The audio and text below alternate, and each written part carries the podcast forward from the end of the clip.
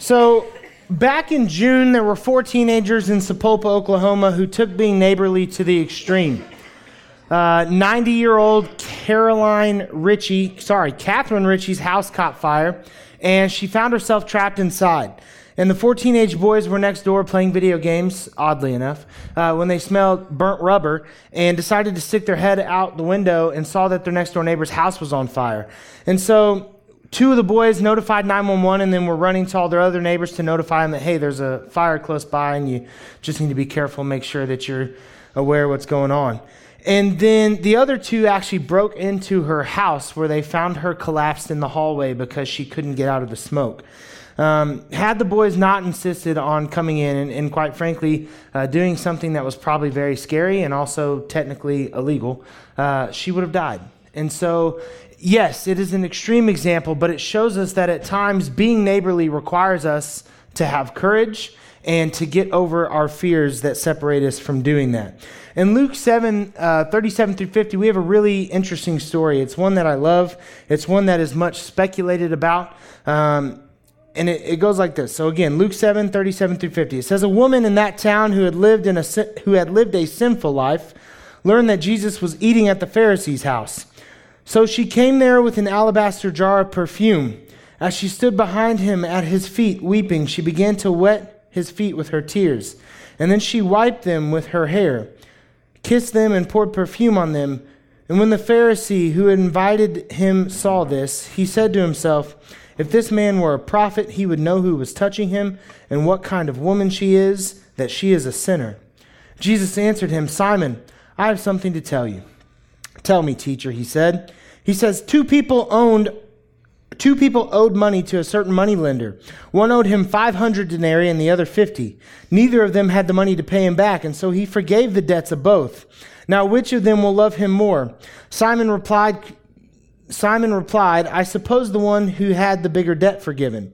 You have judged correctly, Jesus said. Then he turned toward the woman and said to Simon, Do you see this woman? I came into your house. You did not give me any water for my feet, but she wet my feet with her tears and wiped them with her hair. You did not give me a kiss, but this woman from the time I entered has not stopped kissing my feet. You did not put oil on my head, but she has poured perfume on my feet. Therefore, I tell you, her many sins have been forgiven, as her great love has shown. But whoever has been forgiven little loves little. Then Jesus said to her, Your sins are forgiven. The other guests began to say among themselves, Who is this who even forgives sins? And Jesus said to the woman, Your faith has saved you. Go in peace. Now we're going to take this passage a little bit in a little bit different direction than uh, is normally done with it. But this woman shows one of the greatest acts of being neighborly in the entire Bible, right? She went well out of her way to show love to Jesus because she had heard of who he was and just felt like he was owed this debt of gratitude. Now, being neighborly requires us to take courage. Okay, that's something that we all have to understand. At times, being neighborly requires us to take courage. I've had conversations uh, around this church with multiple people that have just flat out told me, hey, having a conversation with another human being that I don't know terrifies me.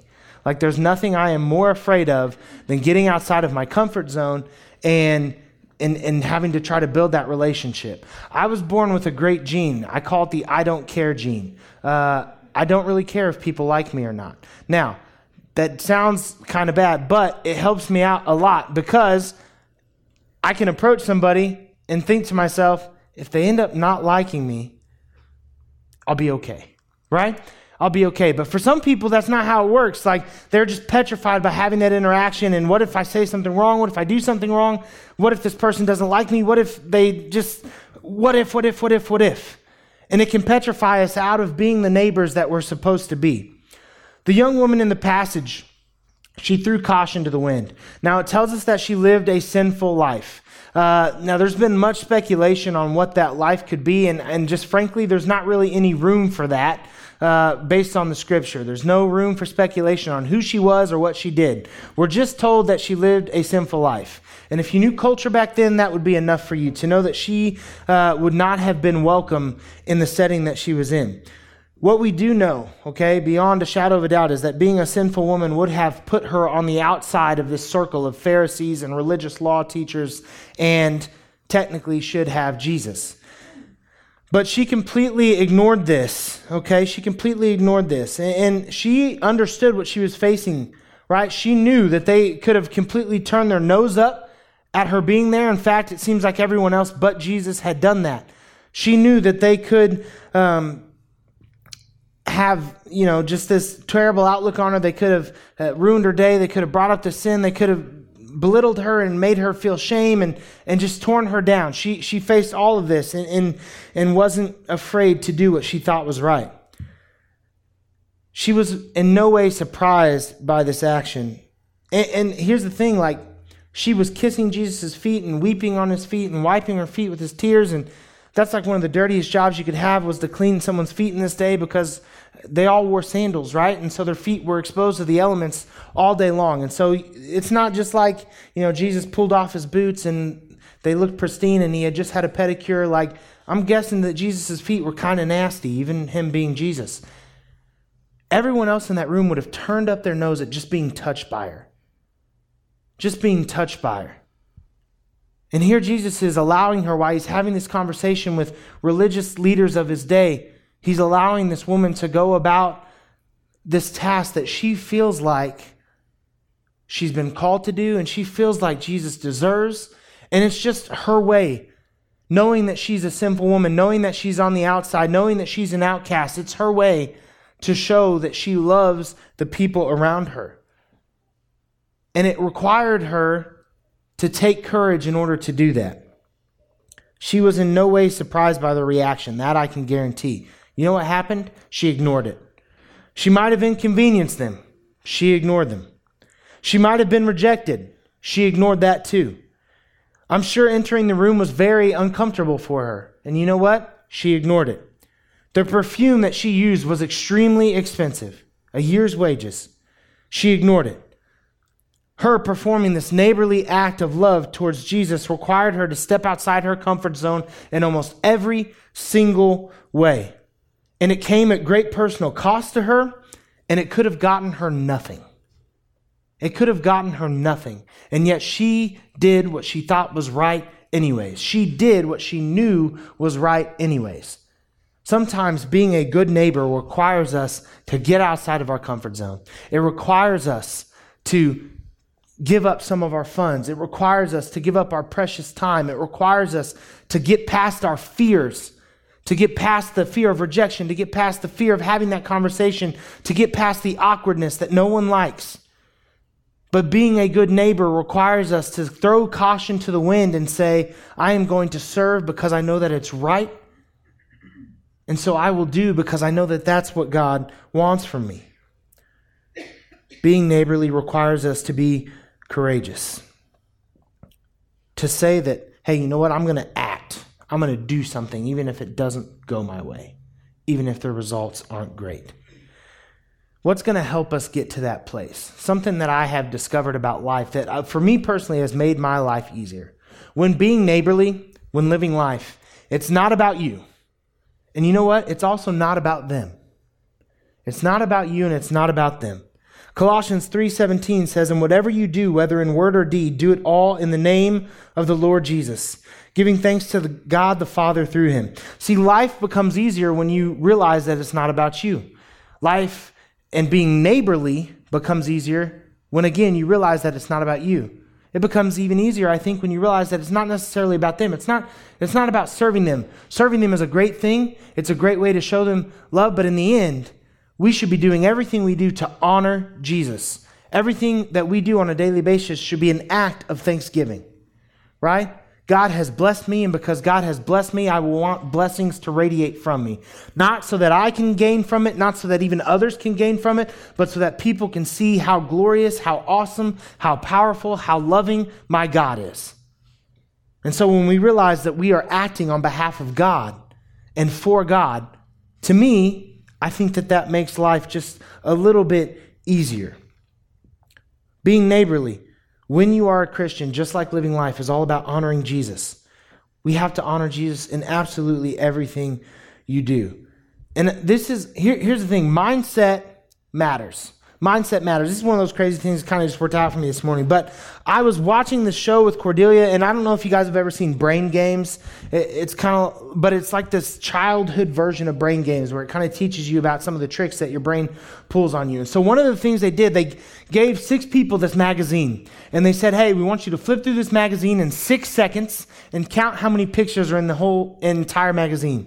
And so they asked all six, "Do you think that this is possible, or do you think that this is impossible?" Three Three people responded that it was possible. Three people responded that it was impossible. The people who said it was impossible, none of them got the answer right. The people that said it was possible, all three got the answer right. Listen to this. So they're flipping through the pages, right? On page two, in big, bright, beautiful letters, it says, Stop flipping pages. There's 48 pictures within the magazine. And the three people who had the mindset that it could be done, the three people who said, I can do this, were able to read that, and connect it with their thought of it's possible, and get the right answer. The three people who had told themselves, it's impossible, I can't do it, it can't be done, it's too hard for me. None of them got it right. All of them missed that. When we look at life, what is our mindset? How do we think about things? When we talk about being neighborly, do we look at this as this is something that I can do? This is possible. Or do we look at it and say, this is impossible? It's hard for me. I've never been great with human connections. I'm terrified to talk to strangers. I just am worried about everything backfiring. Uh, what if I step out and try to help somebody and they get mad at me for it because they didn't need my help and I misread the situation? What if this? What if that? What if I give this person money and I need it later? Like, we can come up with a million scenarios of why we shouldn't help when we should help. But when we're neighborly, it's all about mindset. And it's important to be neighborly on purpose and with a purpose. Give that homeless person a few bucks and pray with them. Talk to them about Jesus. Help your neighbor rake leaves and let them know that you feel like God wanted you to bless them. Hey, Joe, I had a great time today doing this. I know raking leaves isn't the most fun thing, but I felt like God wanted me to do this and to just kind of be a blessing. And hopefully it was a blessing to you. But hey, thanks for spending time with me. I had a good time. Be a blessing to others, okay, as a thank you to all that God has blessed you with. When it becomes more about what you can do for Jesus and less about how it does or doesn't benefit you, it not only becomes easier to be a good neighbor, but it becomes more authentic. It comes from a more authentic place. People stop questioning, why did they help me? You ever have somebody help you and you kind of wondered about their motives? Why are they doing this? What are they looking to get out of it? What if what we were looking to get out of it was just to honor God? What if what we were looking to get out of it was just to show people that they're loved and that there's a God out there who sees them in their time of need and that that God has followers who share his heart and want to help in those times of need as well? I understand that it can be difficult. I understand that it can be scary. I was voted most outgoing in high school because of that I don't care gene, right? I'd bounce off walls and introduce myself to people and carry on conversations even when they didn't want any part of it. Right? Some of that stuff is easy for me. What's not easy for easy for me? Eating normal portions, right? We all have strengths, we all have weaknesses. That was a joke. We could laugh. At least Eddie did. Too many people are like, you really do. You should get a handle on that. Right? But we all have things. I'm sorry, that was distracting. We all have things, right, that we're good at and things that we're bad at. And sometimes doing the things that we have to do requires us to get over the things that we're bad at. Right? It requires us to say, even though I'm not good at this, I'm going to do it anyways. Jerica's not in here, so I'll talk about her. Jerica is terrified to death of any insect. Okay? And if you tease her with that, I'm warning two things. One, she might kick you in the face. Okay? Two, she'll kill me. So I would appreciate that not happening. But there's two specific there's the walking stick and there's the praying mantis. For whatever reason, those two things drive her up the wall. Okay? We almost wrecked one time on the highway. Somehow reason there was a praying mantis on our windshield, and she took both hands off the wheel and screamed, and I had to grab the wheel to keep us on the road. Not an exaggeration. One time we're riding down the Frisco Trail that's out in Willard and goes forever, uh, riding bikes down it, just having a good time hanging out. She sees a praying mantis. How? I don't know. I didn't see it. She takes off, and she's like three miles away from me before I know what happens. Right? I'm like, what was that about? I can't even talk about it. Right? She's terrified. And I will say this I don't know if it's because the rest of us just don't notice it, but I've never seen anybody in my entire life who has seen so many of these things that she's terrified of. It may just be because she's always on high alert and she's looking for them, but literally every summer it's like 10 of each. And, and it's just nuts. Our kids like to go outside, they like to play. I know this is like an offset, crazy example, but I, when I tell you she's terrified, like I mean hyperventilating, like needs help to get over it, like I have to go seek and destroy whenever these things are present, okay? But she, to benefit our children, will get over that fear and take them outside in our backyard, or take them to a park, or take them on a hike through the woods, or do whatever else, because it's something that they need, it's something that they want, it's something that they enjoy. And even though she's terrified the entire time, and I can feel her anxiety, and she's on high alert the entire time, she's not having the most fun. She puts on a happy face and she does it because she knows that it's benefiting them and it's what they want.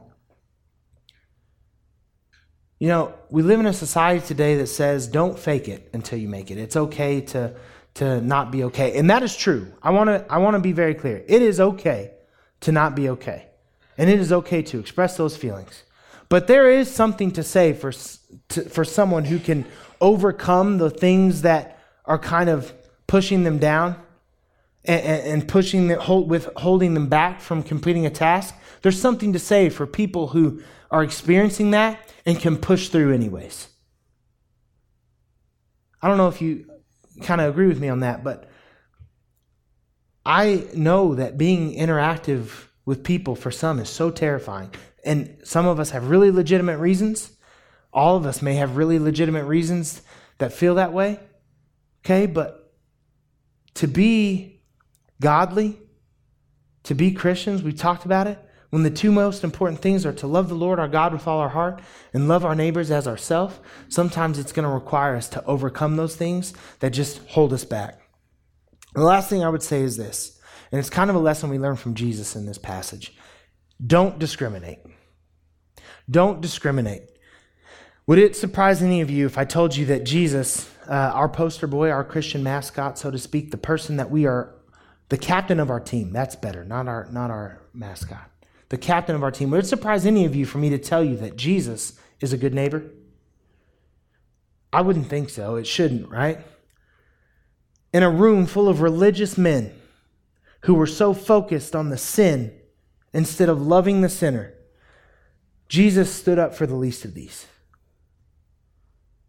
It was the one person in the room that would have been undesirable Granted, probably the Pharisees were in that category as well and didn't even realize it. But the one thing that everyone would have had in common is that she should not have been there.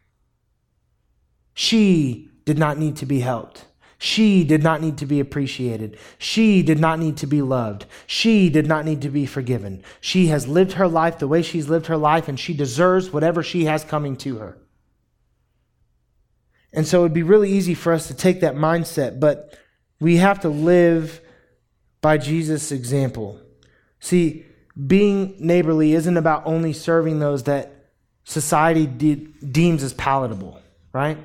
Being neighborly isn't about just serving those that the rest of society says, well, it would be okay to help them. Right? We can't help the single mother and not help the homeless guy. Not going to like this either. We can't help the disabled veteran and not help the immigrant. And I'm not trying to be political at all.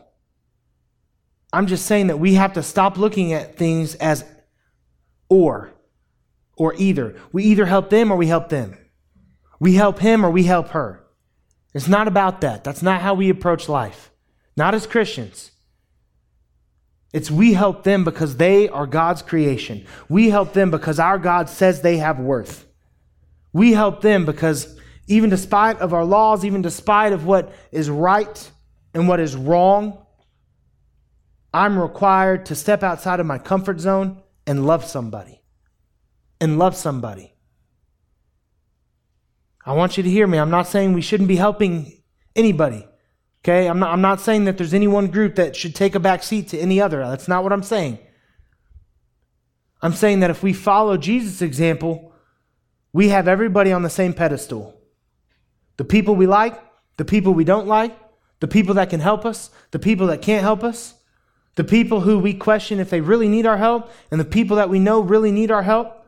It's not our job to decipher between those things. It's to see people as God sees people, as a wonderfully and beautifully created creation that He gave His Son to die for. And in the end, being neighborly is all about serving people because that's what God wants us to do. And it's about serving others because God has served us. Luke 6:32 through 36. If you love those who love you, what credit is that to you, right? That's easy. That's easy. Even sinners love those who love them. And if you do good to those who do good to you, what credit is that to you? Even sinners do that. And if you lend to those from whom you expect repayment, what credit is that to you? Even sinners lend to sinners, expecting to be repaid in full. But love your enemies. And we can take that word enemies out and we can put anything else in it. But love Sarah, love Janine, love Phil and his crazy ideas. Not that Phil. That was a bad word. I was trying to pick names that we didn't have real, a lot of connections to. Love you, Phil. Uh, you know, pick whatever else. Put in a group. Put in a single name. Put in your neighbor who's annoying the you know what out of you, who's raking up their leaves and dumping it on your side of the fence. Right? Love, love, love, no matter what. But love your enemies. Do good to them and lend to them without expecting to get anything about because that's not what it's about. Then your reward will be great, and you will be children of the Most High because He is kind to the ungrateful and wicked. Be merciful, just as your Father is merciful. Be merciful, just as your Father is merciful. I would say, be neighborly, just as your Father is neighborly. Be neighborly, just as Jesus is neighborly. Listen to the Holy Spirit when it's trying to lead you down the path of being a good neighbor.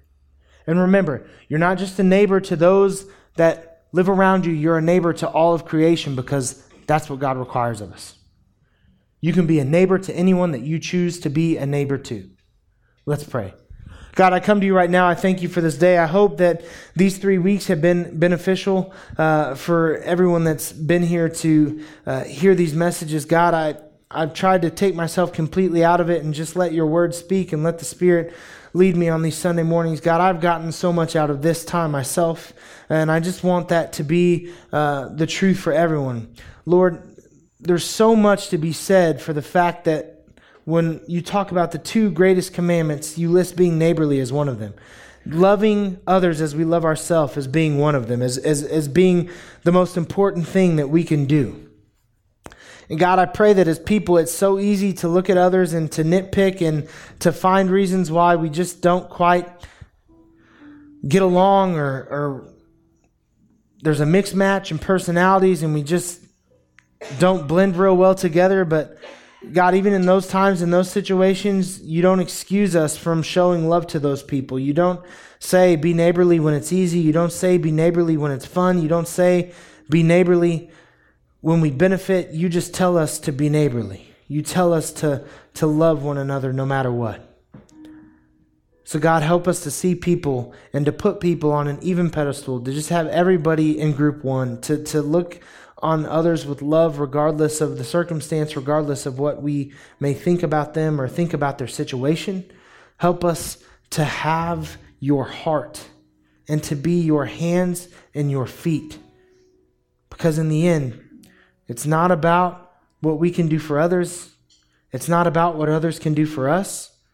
It's about how we can honor the sacrifice that Jesus has made for us.